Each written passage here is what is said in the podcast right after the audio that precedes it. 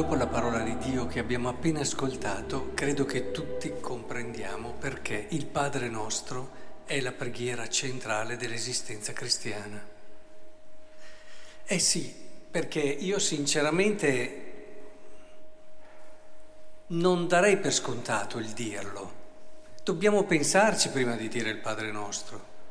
Io ci penso sempre, perché se non sono disposto a vivere questa pagina, con che serietà sto dicendo il Padre nostro.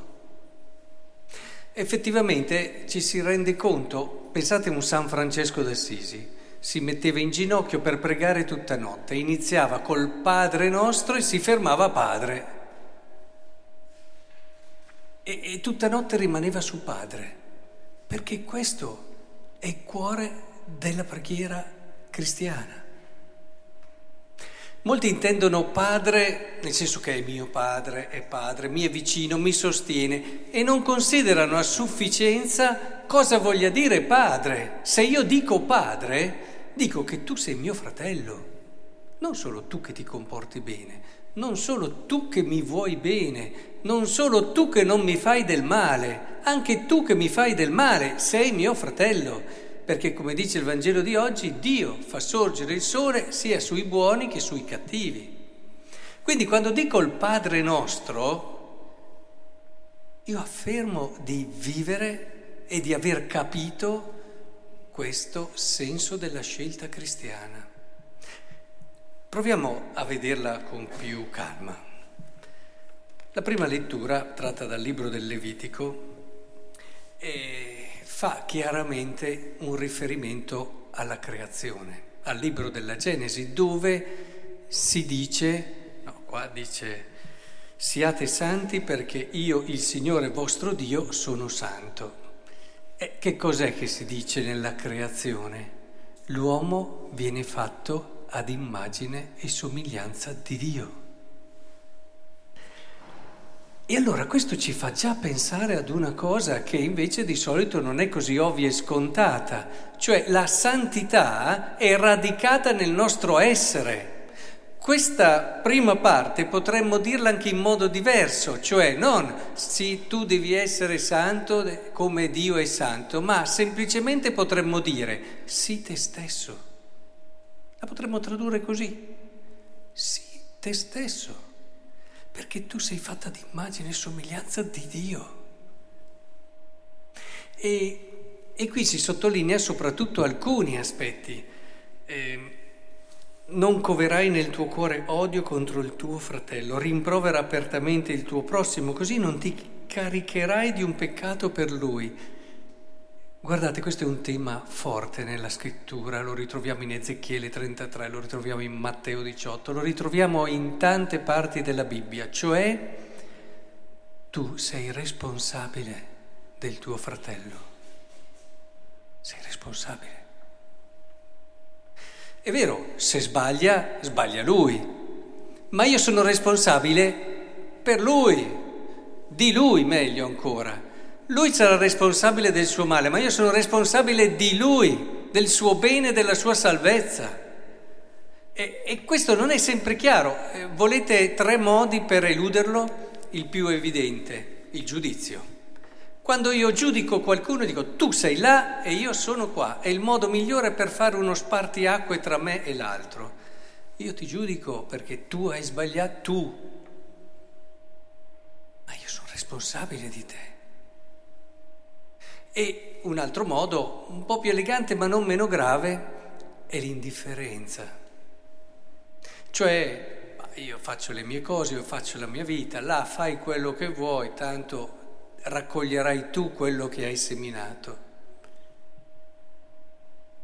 Ma questo non è essere responsabili del tuo fratello.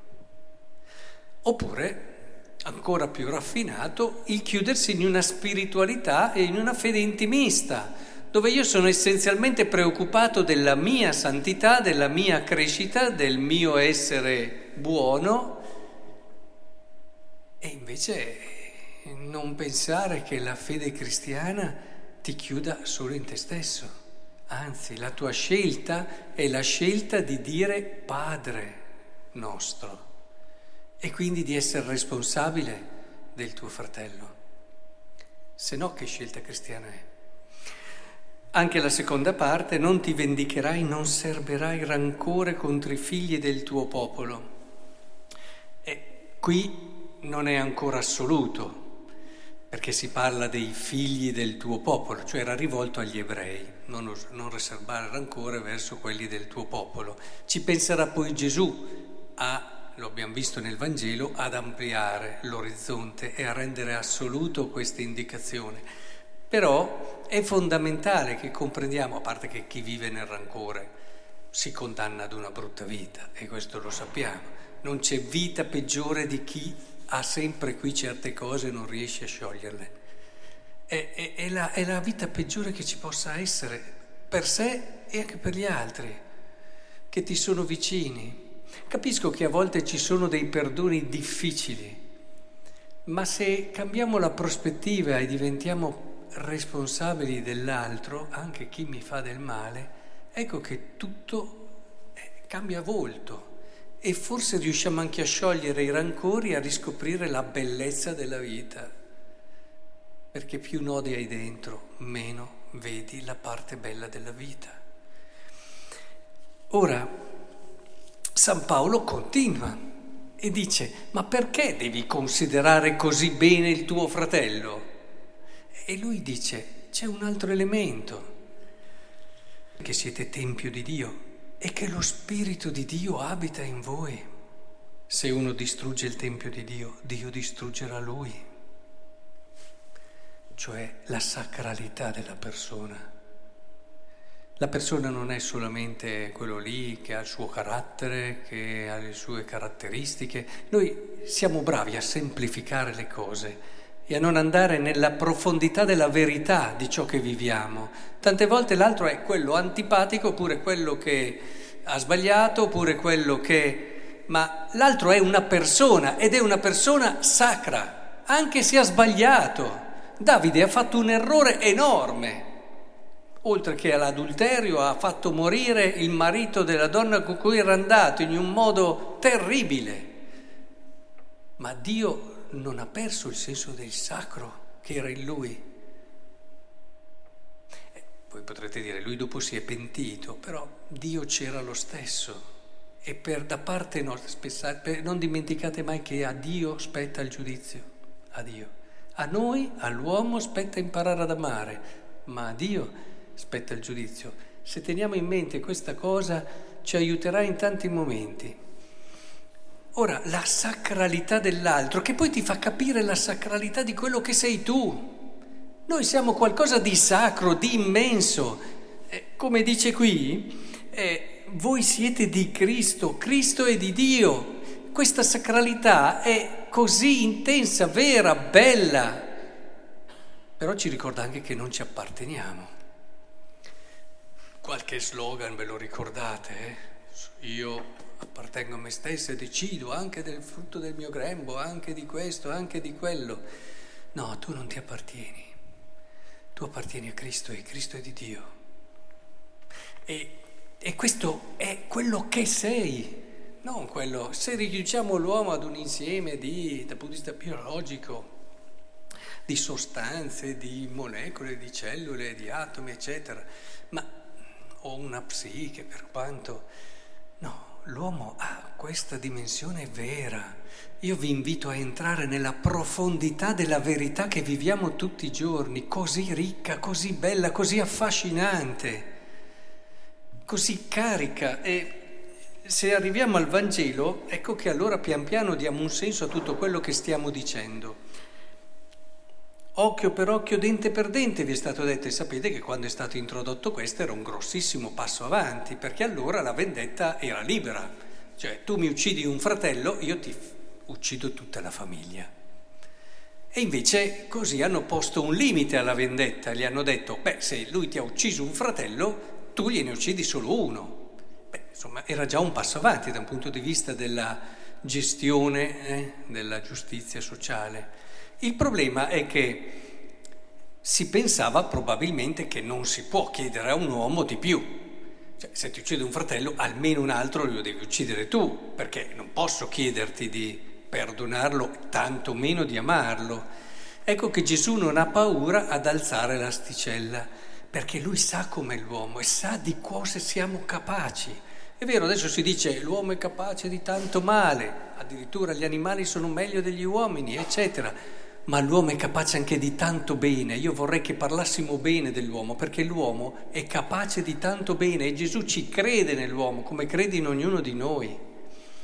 E, ed è chiaro che qui il riferimento, avete notato, se uno ti dà uno schiaffo sulla guancia destra, tu porgili anche l'altra a chi vuole portarti in tribunale e toglierti la tunica, tu lascia anche il mantello. È chiarissimo, come all'inizio era chiaro il riferimento alla creazione, qui è chiaro il riferimento alla passione, dove viene dato uno schiaffo a Gesù e dove gli viene messo il mantello e lo si derideva.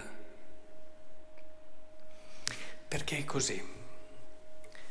Se noi scegliamo di seguire Cristo, e spero che l'abbiate scelto, cioè che non siate qui adesso a messa semplicemente perché siete cresciuti in un ambiente cristiano, perché vi piace ed è bello anche magari quello che viene detto, vi è simpatico Papa Francesco, vi è insomma tante motivazioni che possono in un qualche modo portarvi ad essere qui stasera a messa. E noi abbiamo scelto Cristo e, e non dobbiamo fare come le folle. Le folle, eh, cosa facevano le folle? Le folle erano affascinate da Gesù, piaceva Gesù. Era bello Gesù, stavano bene insieme tutte le volte che Gesù cominciava, hai saputo, vieni, vieni, c'è Gesù che parla, andiamo ad ascoltarlo. Ma nel momento in cui le cose si sono messe male, sono spariti tutti. E noi non dobbiamo scegliere Cristo così. Noi sappiamo che quando abbiamo scelto Cristo, abbiamo scelto uno che è andato a finire sul Calvario. E, e non possiamo dire tu vai tu Gesù, o possiamo farlo, però facciamo un po' come il giovane ricco, che allora dopo noi lo critichiamo tanto, perché quando Gesù gli ha detto vai, vendi tutto, vieni e seguimi, lui ha avuto paura e se n'è andato triste, però anche noi nel momento in cui magari comprendiamo che scegliere Cristo vuol dire far sul serio, eh, insomma, preferiamo una religiosità tranquilla, no? Che non so quanto sia cristianesimo, sinceramente, o più un'abitudine moralizzante, moralizz- moralizzante, eh, insomma, vabbè, e che in un qualche modo è tradizionalista, che in un qualche modo mi porta avanti e mi fa da tranquillante, come diceva Nietzsche ai suoi familiari criticandoli. Ma cosa me ne faccio di un cristianesimo come il vostro? Questo porto tranquillo dove cercate tranquillità e sicurezza. Bisogna andare in alto mare, ha ragione. Non come ha fatto lui, che secondo me non ha fatto nel modo giusto, ma il cristiano ha una scelta coraggiosa e forte. Ed è bello che sia così, è questo che dà fascino. Vi siete accorti mettere la messa nel posto che mi dà meno fastidio della domenica, perché organizzo tutto il resto, faccio questa cosa. Poi quando diventa un po' impegnativo me la racconto un po' e mi giustifico con un mezzo compromesso. Poi quell'altra cosa, ma dobbiamo essere moderni, dobbiamo avere la mente aperta e tutto il resto senza entrare nelle polemiche recenti. Però è, è questo o è realmente un fare sul serio? che rende bello, perché se no il cristianesimo ci dà poco, sapete. Io mi annoierei subito per come sono anche fatto io, ma credo sia giusto annoiarsi di un cristianesimo che non ti dà la passione per qualcosa di bello, di vero da seguire, da rischiare, eh, che ti costa anche, sì, a volte sì, perché ti costa voler bene a chi ti fa del male. Accidenti, ti costa a prenderti carico e responsabilità del tuo fratello. E come? Beh, che il Signore ci aiuti a scoprire quanto può essere affascinante Lui e seguirlo, riscoprire il senso vero e profondo della scelta cristiana, perché non solo saremo veramente felici, ma anche credibili.